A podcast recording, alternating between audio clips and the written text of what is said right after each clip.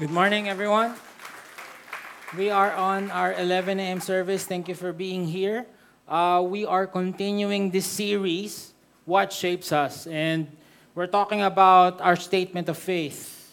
And pag sinabing victory, ito yung mga pinaniniwalaan natin. Well, not everything, okay? But these are the super important things. God, we believe in the creation, we believe in the fall, we believe in Jesus Christ, we believe in the gospel, we believe in the Holy Spirit, and we believe, we believe in the church. Now, yung details niyan, that's what we're talking about every week. So last week we talked about creation and the fall, and I suggest that you go to the uh, our Facebook para po kung di nyo napakinggan, pakinggan nyo ulit. Because again, this is of utmost importance. Today we're going to talk about the doctrine of Jesus, or we call it Christology. Okay? Philippians chapter 2, tayo tayo lahat. Philippians chapter 2, verses 5 to 11.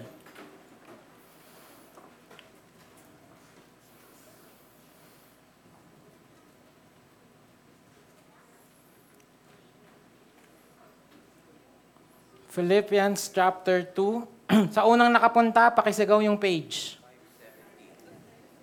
570. Ayan. Philippians chapter 2 verses 5 to 11.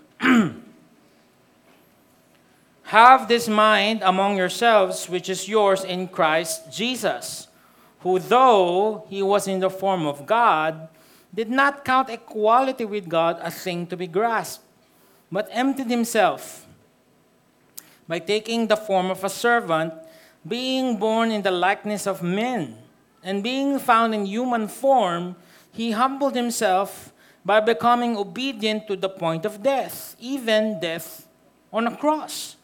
Therefore, God has highly exalted him and bestowed on him the name that is above every name, so that at the name of Jesus every knee should bow in heaven and on earth and under the earth, and every tongue confess that Jesus Christ is Lord to the glory of God, of the Father. This is God's word. You can now take your seats.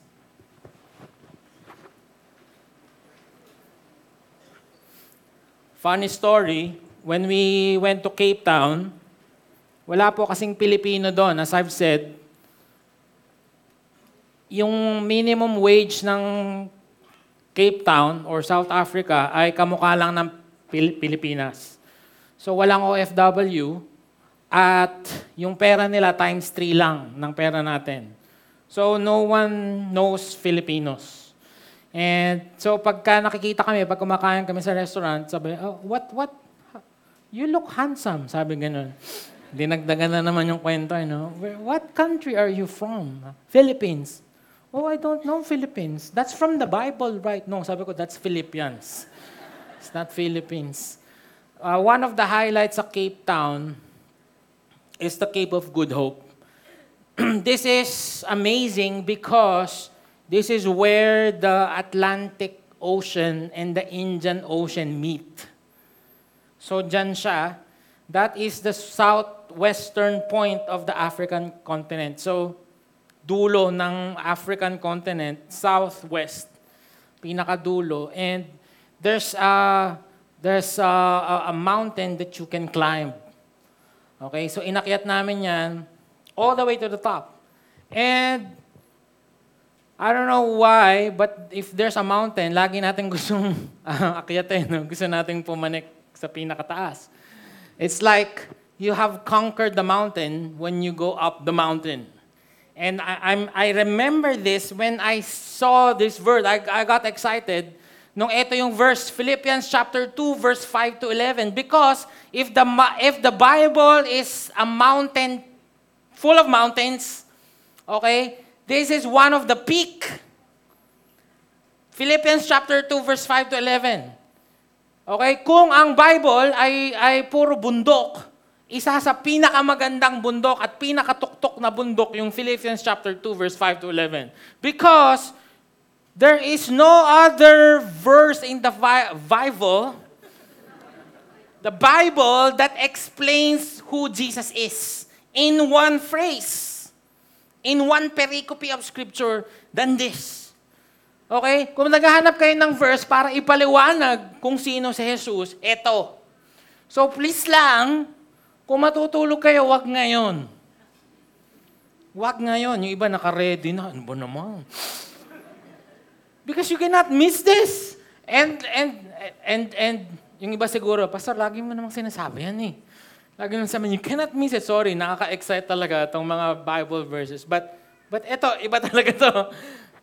Philippians chapter 2, verse 5 to 11. Again, there is no other verse in the Bible, I believe, that fully explains Jesus' deity, Jesus' humanity, and why He came here on earth. What's His purpose than this? Sobrang ganda talaga. So please, huwag kayong matulog. Ah, next week na lang. Hindi, wag din. Okay? Again, again, eternal significance to. Ayoko na magkamali kayo pagdating nyo. Teka lang, bakit mainit dito? Ba't may apoy? Na mali kayo nang intindi kung sino si Jesus. So I don't want you to miss the point. Again, we're here at the series, This Shapes Us. All right? This is theology, particularly today, Christology. The study of who Jesus is. And again, sa, sa amin po, sa Masteral, isang buong year to na subject. Uh, and we will try to jam-pack it in uh, 40 minutes. Yung iba, 40 minutes. 60 kaya. Yeah. Sorry na, okay? Christology, I, I said this last week, no? This is important because how you see Jesus today, that's how you will see your life. Paano mo nakakilala si Christ? Your belief will drive your behavior. So we cannot say, wag na po tayo mag-theology, Christology, pambira naman, yung mga simple na lang. No, no, no, we cannot. Like what I've said, whether you like it or not, you have an, a, a default understanding of who Jesus anyway. Di ba, meron ka ng default na napakinggan mo sa social media, tinuro sa Sunday school, kung saan man, at may nagkwento sa'yo. So might as well ayusin na natin, baguhin na natin. Kasi baka ayokong magkamali ka. And it's my job as your pastor, okay, your sheep. Ayoko meron isang sheep doon na mawawala. Okay, kukunin natin yan. Tama natin yan. Okay? Um, there are misconceptions about Jesus. They, they say, Jesus is just a man. Therefore, a creature. And you would believe, you will not, you, you will be surprised uh, na nandito sila. Ibig sabihin, they're a very big church here in the Philippines. Ayoko nang, I don't want to give more details because may mga spy dito. Oh, very big church in the Philippines does not believe in the Trinity. Believes that there's God the Father. Jesus is, yes, a prophet. Jesus is a teacher, but he's not God. And malilito ka. Kasi pagkausap mo, parang Christian. Ay, salamat sa Diyos Ama. Salamat. Thank you, Father, for the blessing. So malilito ka, akala mo Christian. Tapos pag tinanong, maniniwala kay Jesus, naniniwala naman kay Jesus until you ask more questions and then you will lead na, ah, hindi pala Diyos si Jesus sa kanya. So yun nga sinasabi ko, mga pre, hindi ito pare-parehas. And this has eternal consequence. Some would say, the Muslims would say, yes, we believe in Jesus. Jesus is a prophet. Pero karango niya lang si Muhammad. Yung boksingero po, hindi. Muhammad Ali yun. Yung prophet ng, ng uh, Jesus is in the Quran. Would you believe that? Uh, he is in the Quran. So, oh yes, naniniwala kami kay Jesus. Okay? So, so what's the fuss? Right? Some would say that Jesus is a great moral teacher. Yung iba, kukuhanin lang yung mga quotes ni Jesus for inspiration. Lalagay lang sa mga cards. But doesn't really know who Jesus is. Okay? Some would say that there's no Trinity. Tawag dyan ay Unitarianism or oneness. Or worse, Jesus never existed. Jesus is just like a mythological, mythological creature. Parang unicorn. Okay, uh, okay si Jesus pero nag-exist ba talaga siya? They will, and I think there's a generation that's coming na would say this. Hindi naman totoong may Jesus Christ. So very important tong pag-uusapan natin today. Let's start with uh, verse 5. There are three things that we can learn from this, and ito na yung summary. Jesus is fully God. Jesus became man, but not just a man. Ito, baka first time yung maririnig to, at first time nating maintindihan yung implications nun, a God-man. Not just a God, not just a man, but a God-man. Woo! And then Jesus became a servant. Verse 5 says, Have this mind among yourselves, which is yours in Christ Jesus. What's amazing about this verse is it's not just talking about that Jesus became man, that Jesus became a God man, that Jesus did not just humble himself to the cross, it's also telling us the mind of Christ. So the verse is telling us, ano ba yung iniisip ni Jesus, ba't niya ginawa yung mga ginawa niya? Amazing! Pero hindi lang yon. Ang sinasabi ni Paul, sana parehas tayo ng isip.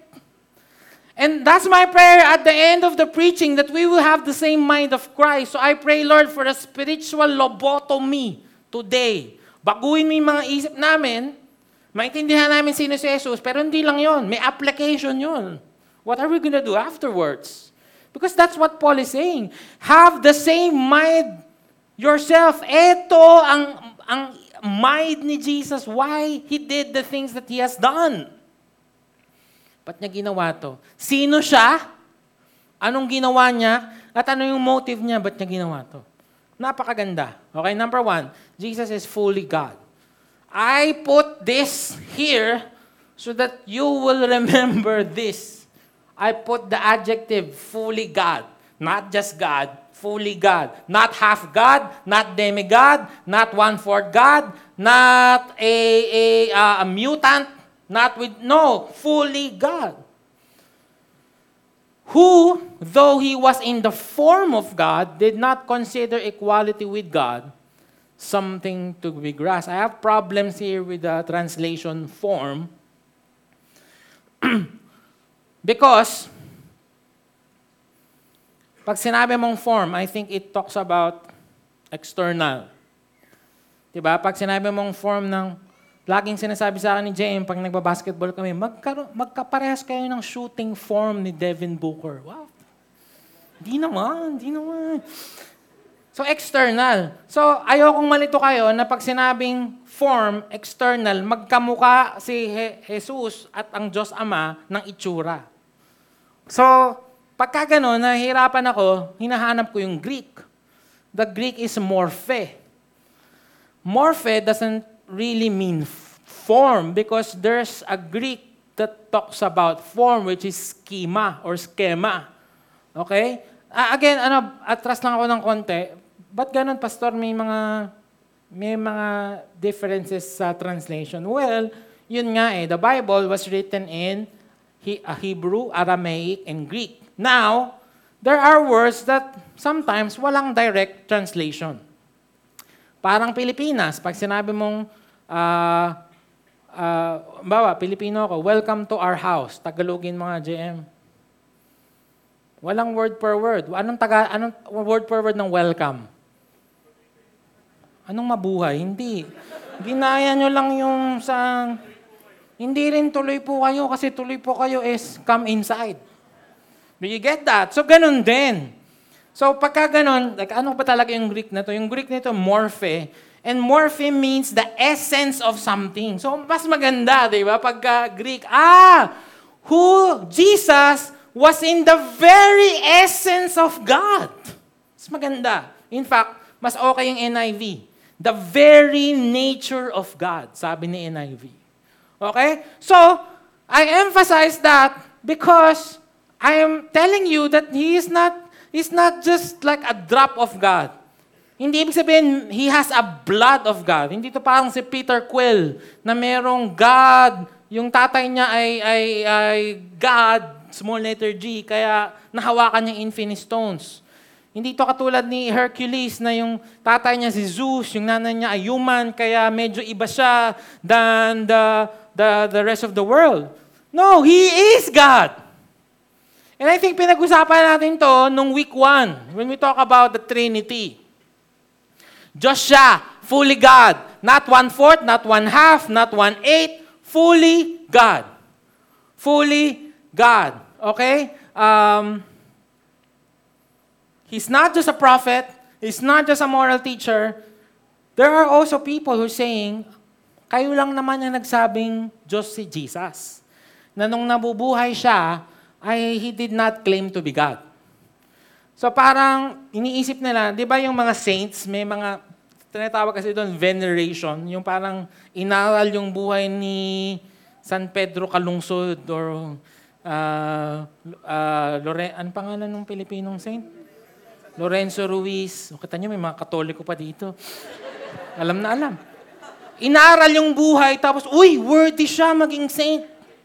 So people are saying, eh, kayo lang naman yung nagsabi na inaral lang after hundreds, thousands of years, ah, Diyos siguro si Jesus. No, no, no. People are saying like that. Na, the, the first century Christians did not claim Jesus to be God, and Jesus himself did not claim to be God. So let's refute some claims.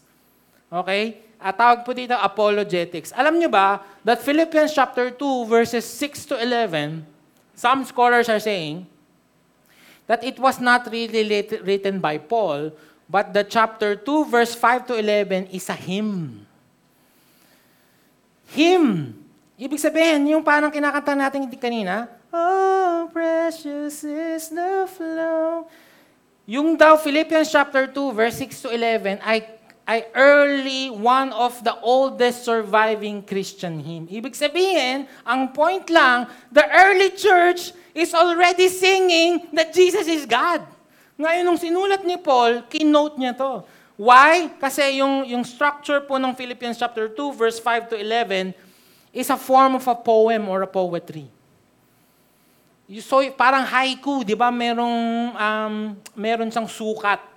So siguro kinakanta nila yung dati, I don't know the tono, but have this man among yourselves which just increase just ginto, ginto. Hindi ko alam, but you get what I'm saying. Ibig sabihin, hindi totoo na hindi, hindi niyayakap ng early church na deity si Jesus. Kasi kinakanta pa nga nila, kinote lang ni Paul. Do you get what I'm saying? Alright, so this is very important. Also, ang daming practical instance that that happened. Remember the, the, the woman who, who went into Jesus' house and Jesus was just uh, there and then the woman came and then the woman make pahed the perfume in her in his feet and the woman make pahed of her hair in the, the feet of Jesus. Anong sabi ni Jesus when that happened? Sabi ni Jesus, Your sins are forgiven. Gagawin ba niya yon kung siya mismo hindi niya kiniklaim na Diyos siya? Ginawa niya rin yun dun sa paralytic. Remember? Sabi niya, your sins are forgiven. Nakari- nakarinig yung Pharisee. Sabi niya, Hoy! Ba't mo sinasabing pinapatawad mo kasalanan niya? Diyos lang ang nagpapatawad na kasalanan. Sabi ni Jesus. Eh, bulakayin niyo si Jesus. Eh, ikaw pala eh. O sige, sige, anong mas maganda? Sabihin ko na pinapatawad ko yung kasalanan mo o take your mat and walk? O di sige, take your mat and walk. Tapos nakalakad.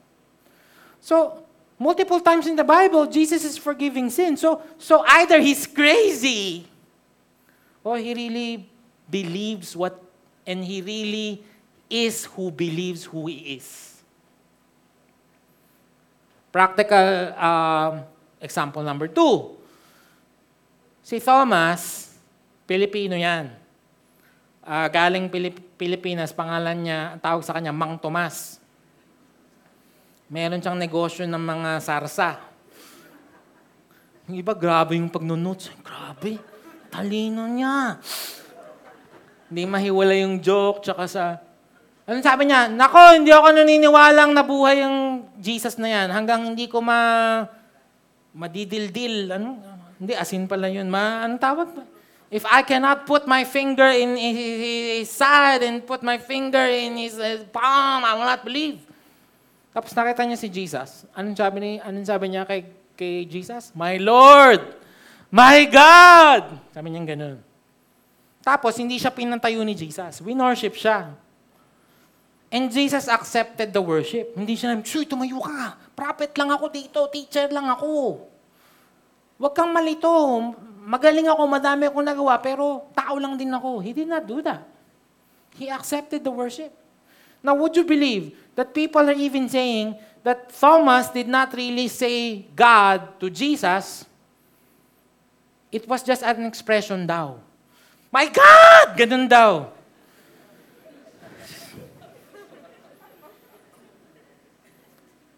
Ganun daw. Maniwa, sige, mamili ka na lang ng paniniwalaan mo. In fact, um, the last people on earth that would believe that Jesus is God, alam niyo kung sino? The Jews. Bakit? The Jews are monotheists. They believe in this big, transcendent God that's above creation.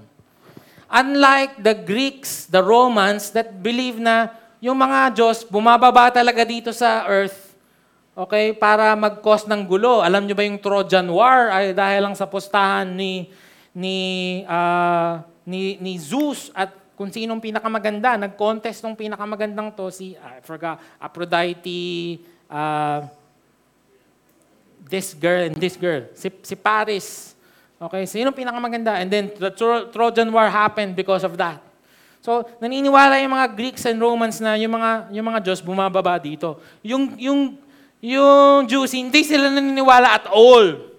So for them to believe that and for them to die, they were fed to lions, they were crucified, they were burned to death to believe that Jesus is God. And they will not let go of that truth that Jesus is God, which means they really believe that Jesus is God. They will not believe in a lie. They will not die for a lie. So they truly, truly, truly, truly believe that Jesus is God. Eh ano naman ngayon? O, sige, pwede ka nang gumising kasi kanina na-bore ka. Ano ba yan, mga info? Wala ba yung para sa akin? Eto! Dahil puro ito iniisip mo. Dahil naniniwala ka na yung sinasamba mo every 11 a.m. ay hindi tao, hindi propeta, hindi teacher, hindi hindi card, hindi for inspiration. Ang wina-worship mo every 11 a.m. dito sa Victory May Kawain ay Diyos. Therefore, may excite ka sa future mo. Bakit? Eh, yung nangako sa'yo, Diyos eh. Halimbawa, sinabi ko kay Kuya Eli, Kuya Eli, congratulations sa anak mo, graduate na, ah, na- nakapasa. Yay, thank you Lord. Sa exam. Ako nang bahala sa kanya. Kotse niya, ako nang bahala. Bibilang ko bukas. Maniniwala ba si Kuya Eli? Baka 50-50. Pero kung yung mayor at senador ang mangako sa kanya, ako nang bahala, ah, regalo ko sa kanya, na, nanalo, na, na, napasa niya exam, ako na, bibilang ko siyang Fortuner. Baka maniwala siya. Bakit? Eh, may capability yan eh. Si Louis Gutierrez, kagwapuhan lang yung kayang i-offer. Yung mayor, senador, baka. Do you get what I'm saying? Yung nagsabi ng pangako sa kanya, may capability. Eh ano pa kaya yung Diyos? Kaya ngayon yung point ko. Kaya kailangan nating malaman to. Kasi belief drives your behavior. Sino ba si Jesus para sa'yo? Kung si Jesus ay inspirasyon lang sa'yo, eh, kamote ka. Pag dumating yung pagsubok, ditiskartehan mo pa lang. Naghahanap ka lang ng inspirasyon eh. Pero kung si Jesus ay Diyos para sa'yo, may excite ka. In fact, number two, you will be fearless. Like Paul. Bakit? Eh kahit mamatay ako, Diyos yung sinamba ko eh. Mamatay man ako, may buhay sa langit. Sino ready mamatay ngayon? Palabasin ang top poison.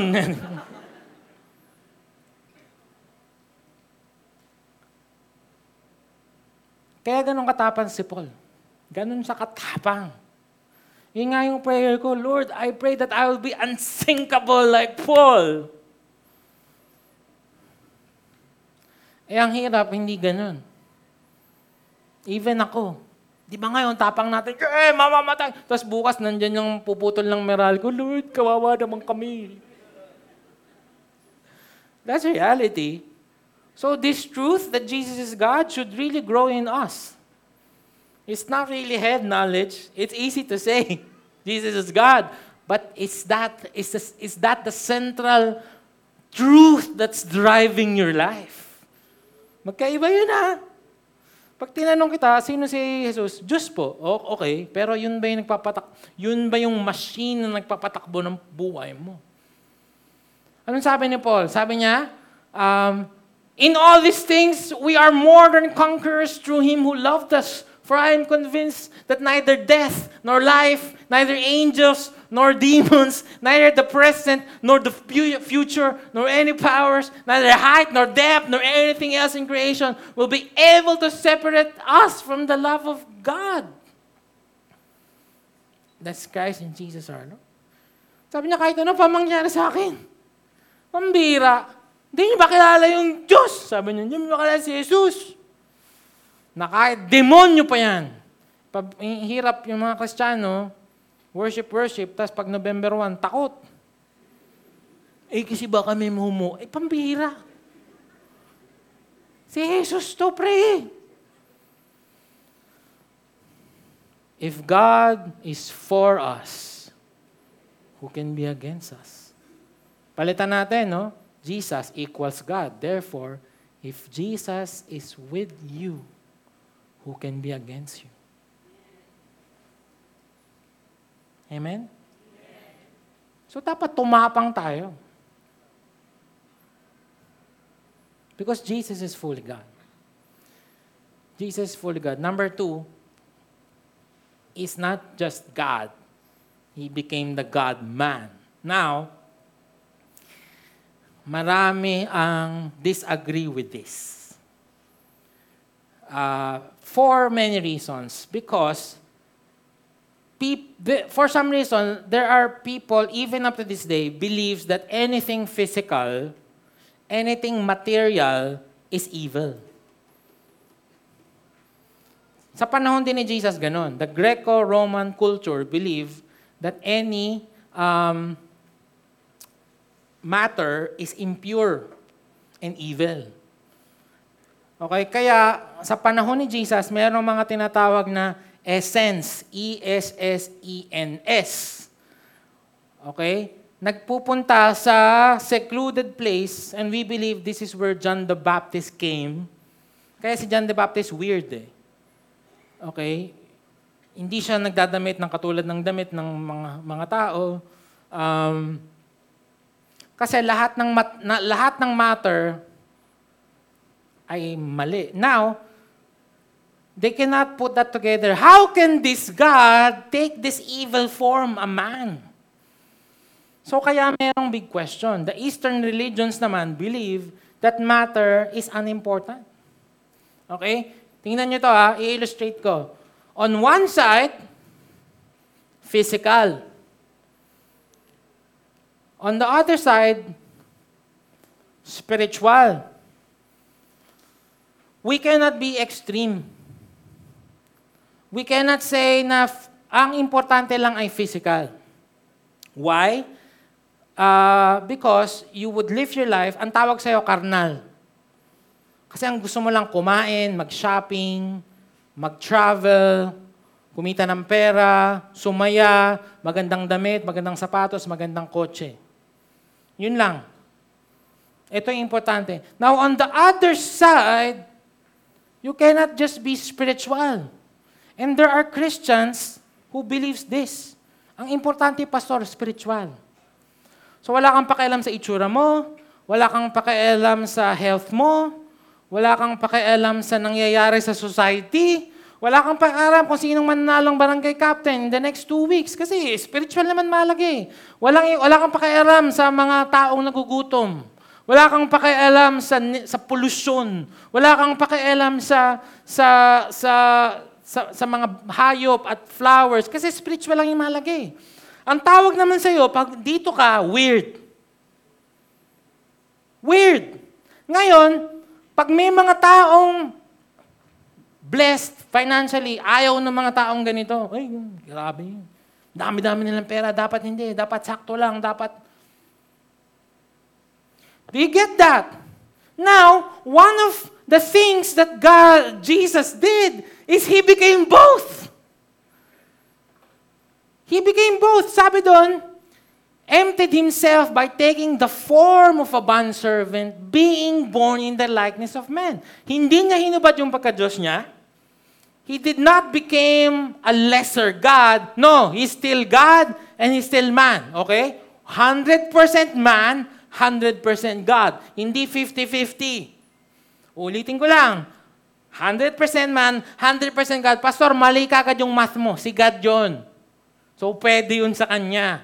Hindi pwedeng 50-50, 70-30. And again, the reason why uh, there's a lot of problems believe that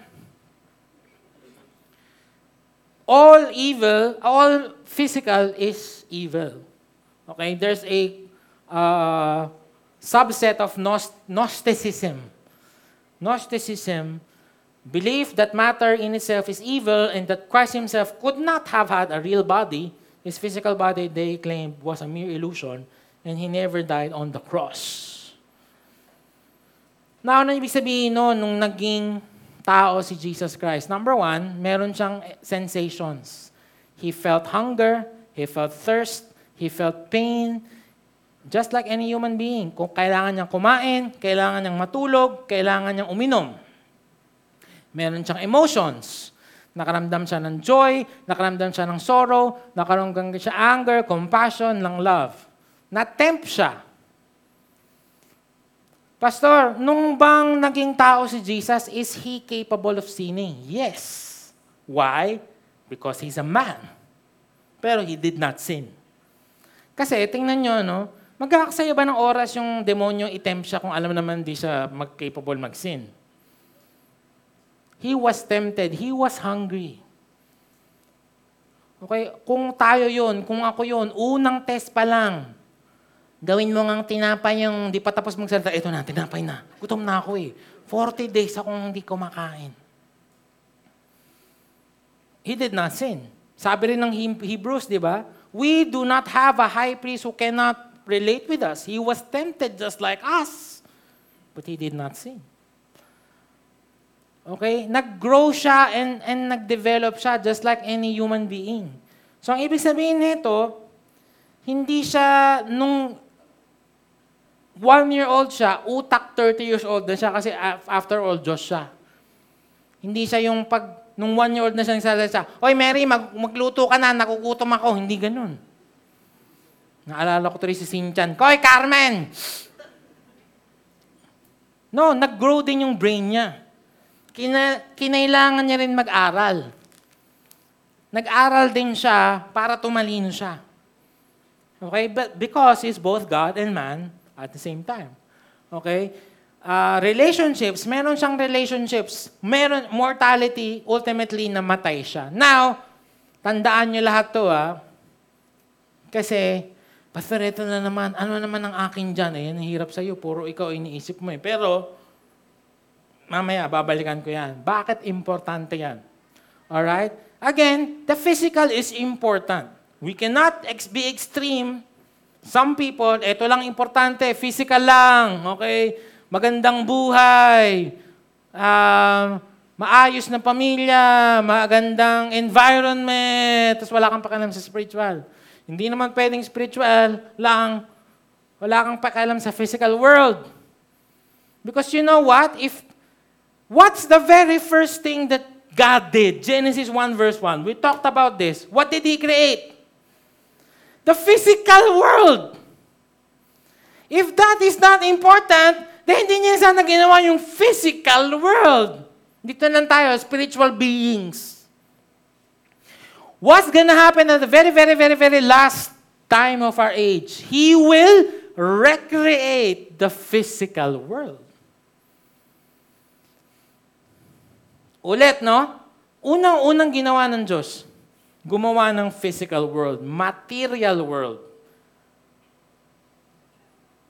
Ang mangyayari at the end of age, yes, we sinned in the middle. Yes, the image of God was destroyed. Yes, we put trash, pollution, sin all over this. Pero gagawin niya, i-restore pa rin niya yung physical world. Okay? There's a lot of things I'm gonna tell you.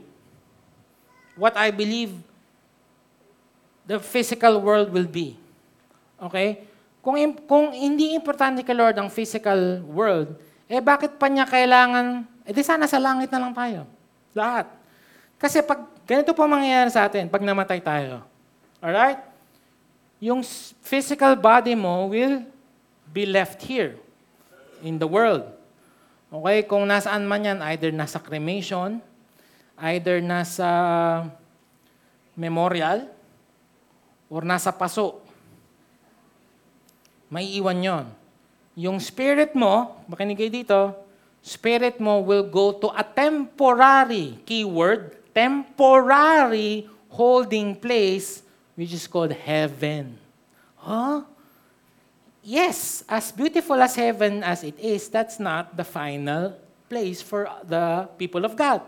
That's just temporary. Bakit po temporary, Pastor? Eh, iniintay pa natin yung second coming of Christ. Now, when Jesus comes back, i-restore niya yung New Jerusalem, and then, i-restore niya yung ating physical bodies. That means, yung katawan mo na nasa cremation, nasa, um, nasa paso, at nasa memorial, ay mabubuhay ulit. Tapos, titira tayo dito sa new heavens and new earth.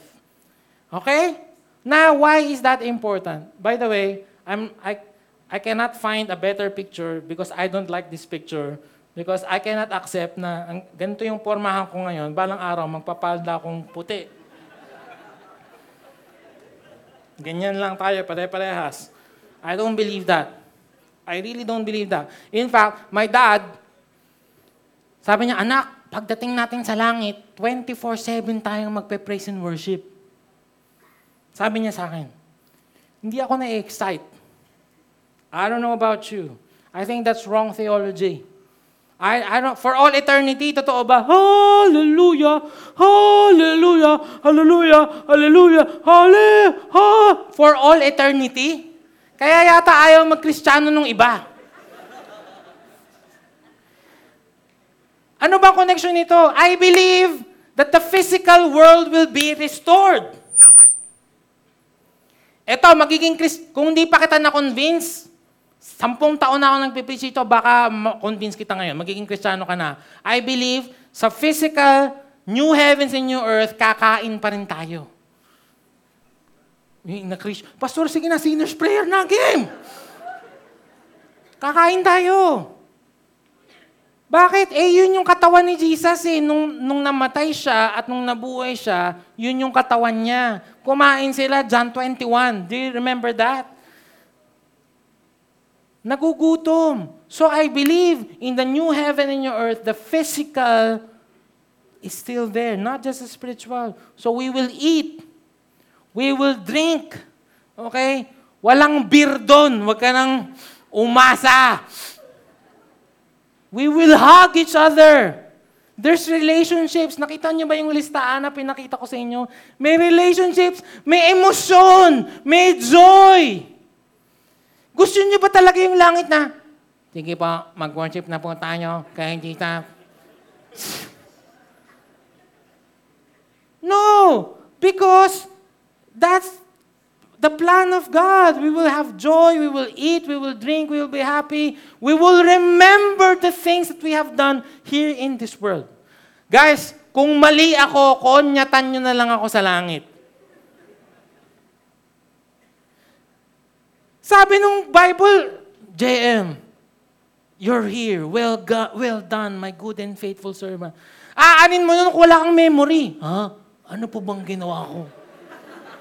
I don't know why people are saying, wala, na makakalimutan natin lahat. Wala namang ganun sa Bible.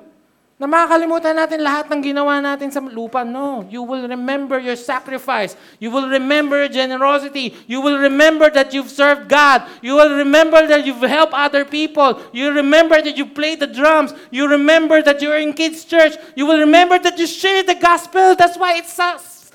Ang sarap sa langit. Kapakasarap. I don't know why people would choose the other na parang, Salamat po, nandito po kami sa langit. Saan po tayo pupunta? The new heavens, new earth will be restored here. Everything will be beautiful. I'm so excited about that. Mas na-excite ba kayo doon? Kaysa yung mga nakaputing ganon? Eh, totoo naman to, yung kaibigan mo na yung mga leon, mga, kay, totoo yan. All is, all that is possible because Jesus became that. Both physical and spiritual in one man. And dito lang sa Christianity may ganun. Dito lang.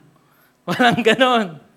Si Jesus lang ang nagpatuloy nun. Kaya nga, kaya nga sabi niya, tingnan nyo ah, kung walang, walang bilang ang physical, eh ba't niya sinabi to?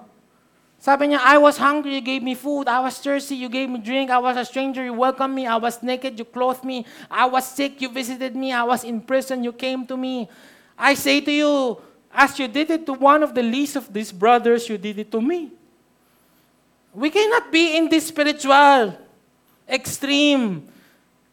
Na, eh, okay na yan. Di, pag may humihingi sa'yo ng limos dyan, pagpe-pray mo lang, pengi pong makdo, ay, pag-pray kita, anak. No, physically, nagugutom yun eh. Bigyan mo. That's why we have to take care of the physical world because the physical is also important. That's why we have to pray for the next barangay elections.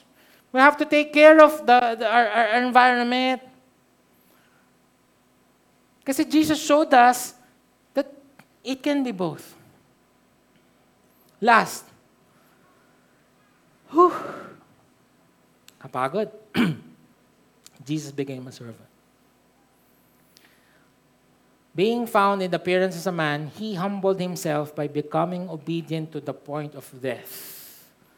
Death on a cross. I'll tell you what's wrong with humans.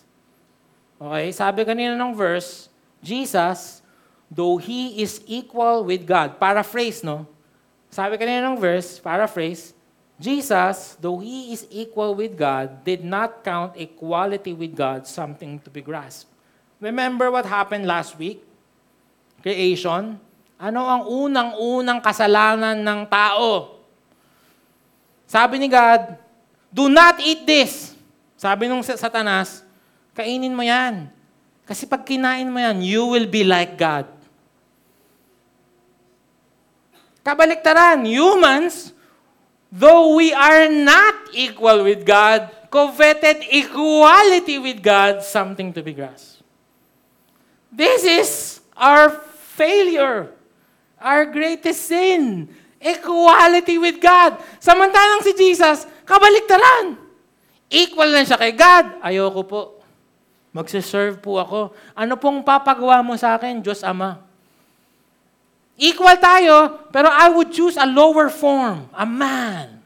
I would, I would be in the likeness of man to serve. Tayo baliktad. Hindi tayo equal, pero tayo yung pumipilit magpaka-equal. Idolatry 101. We want to be in equal footing with God. That's why there's a lot of problems in the world.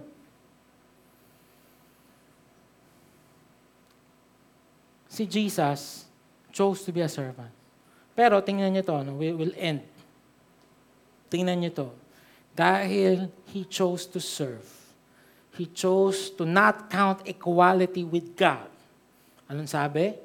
Therefore, God has highly exalted Him and bestowed on him the name that is above every name. So that at the name of Jesus, every knee should bow in heaven and on earth and under the earth, and every tongue confess that Jesus Christ is Lord to the glory of God the Father. My friends, this is the gospel. Alam niyo starting point ng gospel? Ang starting point ng gospel ay thinking of yourself nothing. Just like what Jesus did. You cannot go to Jesus and say, I deserve to be saved. Lord, I deserve a ticket sa langit kasi I've done this. One, two, three, four, five, six. And starting point ng gospel ay sabihin mong, wala po akong kwenta, Lord. Kailangan ko po yung grace mo. Kailangan ko po yung kapatawaran mo. Kailangan ko po yung biyaya mo. Kailangan ko po yung kabaitan mo dahil wala po akong kwenta. I don't deserve anything. Yun ang starting point. At yun ginawa ni Jesus. Kaya nga, make, sabi niya, have the same mind of Christ Jesus. Ganito siya mag-isip. Sana ganito din kayo, sabi ni Paul. In another verse, sabi doon, count others better than yourselves. Eh hindi, kaya tayo nag-away-away kasi lagi kang merong pinapatunayan. Lagi kang merong gustong value para sa'yo. Eh, hindi nga eh. Last week, di ba, imago day ka na nga. May value ka na. Huwag na paglaban. Ito yung gospel. The gospel means the only way to go up is go down. At ayaw ng mga tao niyan. Ayaw ng mga tao niyan. Nasabihin na wala akong kwenta, Pambira, may doctorate ako, may masteral ako, ang yaman-yaman ko, tapos sabihin ko sa buong mundo, wala akong kwenta. Ayaw nila niyan. Kaya nga, sa totoo lang, mas maraming mahihirap at average people yung tumatanggap sa Diyos. Bakit? Eh, literal na wala sila. eh. Pero kung puro kayabangan, mahirap talaga. The gospel is saying for you to go up, go down. Si Jesus went down. Served us, emptied himself. Therefore, God exalted him. Sabi ng Bible. This is the upside down kingdom principle.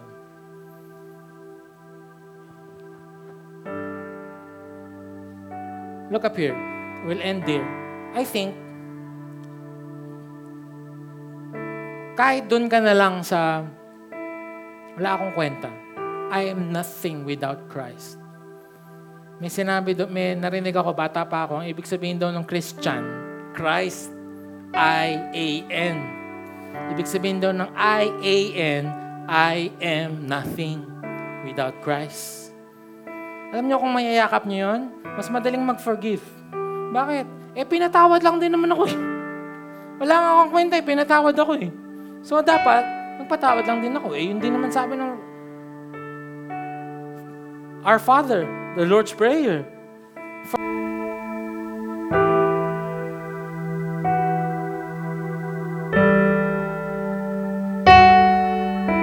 Mas magiging generous ka.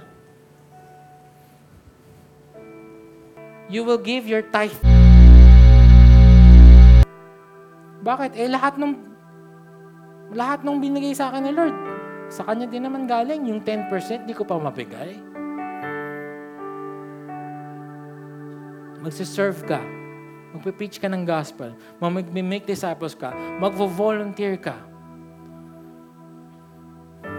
Kasi ang starting point mo, wala akong kwenta. Pinulot lang ako sa kangkungan. And the reason why I'm is because of the grace of God. My friends, this three things is central to what we believe in. And I hope, like what I've said kanina, that our world, our life will revolve around this truth that Jesus is God. He's a God man. And the reason why he became a God man so that He can die. He cannot die if He is still a God. Alam niyo kung sino yung unang-unang sinerve niya? To become obedient in the cross, ikaw. To serve you and die for you so that you can have eternal life in Christ Jesus. Tayo po tayo. We will have communion today. And I'll call the music team as well.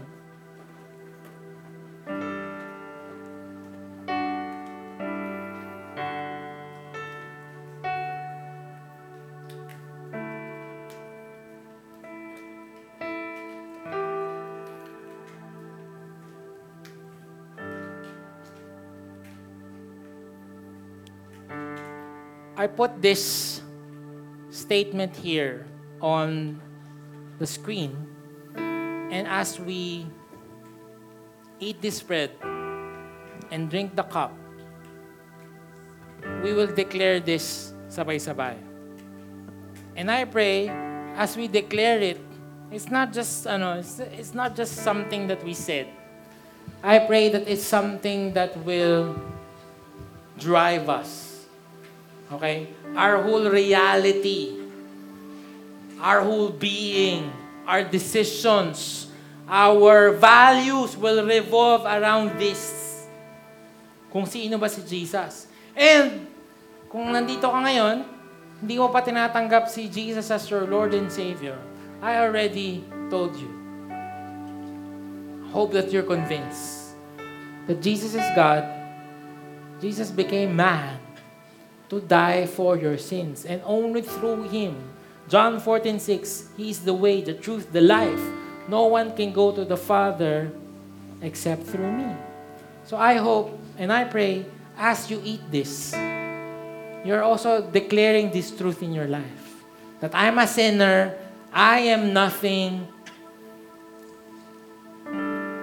and I am accepting Jesus Christ as my Lord and Savior today. Amen? Let's declare this, okay? When I say declare, declare. Hindi yung, we believe in Jesus. Hindi yung declare. Declare it with all of your hearts.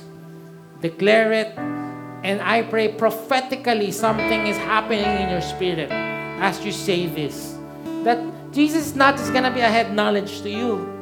It's something that will be a truth that will drive you every single day your life. Amen? Ready? Three, two, one, go. We believe.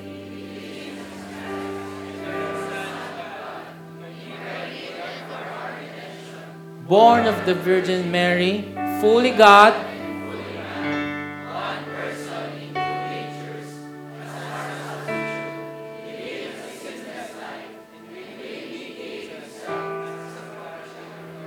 and reconciling sacrifice. He died.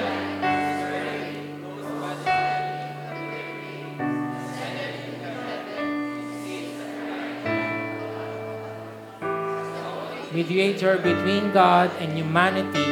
One day, let's all eat the bread.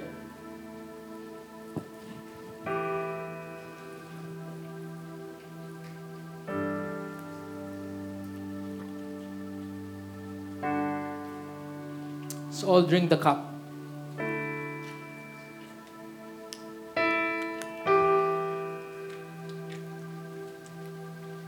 Let's worship.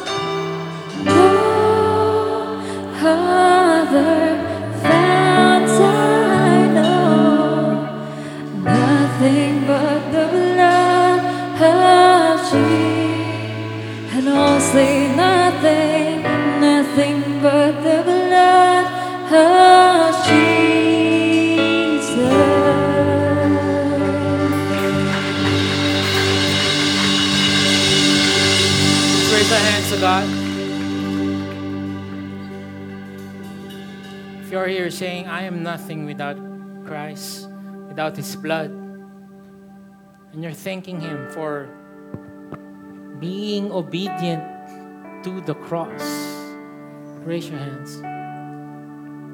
Salamat, Lord. Thank you for this time.